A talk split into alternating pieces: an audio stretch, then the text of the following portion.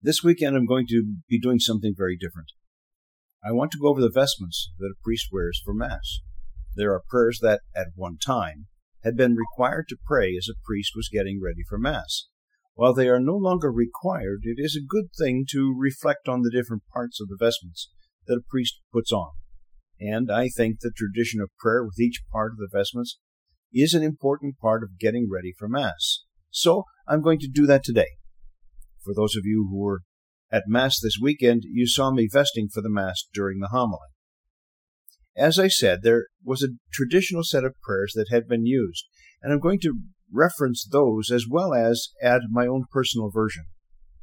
I can make up my own since there is no requirement to say any particular prayer any longer. So, here we go. For my own preparation for Mass, I begin with putting on the cordless microphone. My personal prayer as I place the microphone on is very simple, as are all of the prayers. With the microphone, I simply say, Lord, let my words be yours and not my own. The next piece of vestments that I do not use because of the type of albite that I wear. The amice is not necessary if the alb covers my clergy shirt. So let's look at the prayer for an amice. As the priest places the amice over his head, Tradition says that he first places it on top of his head and says this prayer Lord, set the helmet of salvation on my head to fend off all the assaults of the devil. Then he moves the amice to around his shoulders and covers up the entirety of his shirt, tucking it in around the shirt. The next part of the vestments is called the alb. As the priest put on the alb, his prayer was, Purify me, Lord, and cleanse my heart, so that, washed in the blood of the Lamb, I may enjoy eternal bliss. Personally, I pray something a little different, something like this Lord, help me to disappear, that they may see only you. The next part of the vestments is the cincture, or rope. As the priest tied the cincture, he used to say, Lord, gird me with the cincture of purity and extinguish my fleshly desires, that the virtue of continence and chastity may abide within me. My prayer is something similar.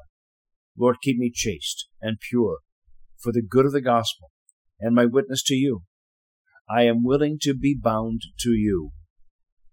Next comes the stole. It has traditionally been a symbol of the office that the priest carries. As he puts the stole around his neck, he used to pray, Lord, restore the stole of immortality, which I lost through the collusion of our first parents, and unworthy as I am to approach your sacred mysteries, may I gain eternal joy. My prayer tends to be simpler. As I'm putting on the, the stole over my shoulders, I kiss it first, first, which is supposed to be done for deacons and priests. And then I say something like, Lord, I accept the office you have given me. May I hold it for the sake of your glory.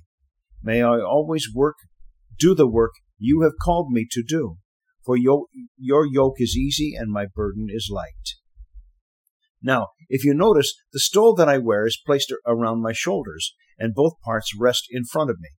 A deacon also wears a stole, but he wears his on the left shoulder and attaches at his waist on his right side. This is the sign of his office. Every once in a while, you will see a priest wearing his stole crossed in front of him. This is the old way of wearing the stole. It fell out of practice after the Second Vatican Council, mainly because there was a resurgence of priests concelebrating at Mass, but without using the chasuble, so that a concelebrating priest can wear only two of these vestments, an alb and a stole. But this has been uh, discouraged. And where possible, priests also wear a chasuble now when they are concelebrating. The last part of the vestments looks like a poncho, a type of outer coat that I used to wear when I was in the army. As the priest puts on the chasuble, he used to say, O Lord, who has, who has said, My yoke is sweet and my burden light, grant that I may also carry it as to merit your grace. But my prayer is a little different because I see the chasuble as a symbol that I must be ready to go where Christ calls me to. It is an outer garment that means I'm ready to go wherever Christ leads. So my prayer is just, Lord, I am ready to go wherever you lead. Help me to be ready to do the work that you have called me to, wherever that may be. A deacon wears what is called a dalmatic. It is similar to a chasuble, but the shape is just a little different. A dalmatic has arms and is cut around the arms so that a deacon can fulfill his service as a deacon. A deacon is ordained to a position of service to the community, in persona Christi servi, in the person of Christ the servant, whereas a priest is ordained to a position of leadership in the community, in persona Christi capitis, in the person of Christ the head. So, with all these vestments, the priest and deacon are both ready to celebrate Mass. The vestments are meant to hide as much of the person of the priest or deacon as possible. Obviously, we have to see where we're going, so our heads remain outside the vestments. Obviously, we have to use our hands. Obviously, we have to walk around, so our extremities are visible. Everything else is hidden. Our personalities are supposed to take a back seat to who we are for the sake of the community. Yes, we all have our own ways of doing things, so there are things about each priest and deacon that are unique to each one of us. And every one of us will put a different em- emphasis on different things. But we are supposed to struggle to disappear for the sake of Christ. In about a month, Father Frank will be taking his well deserved and long and long vacation.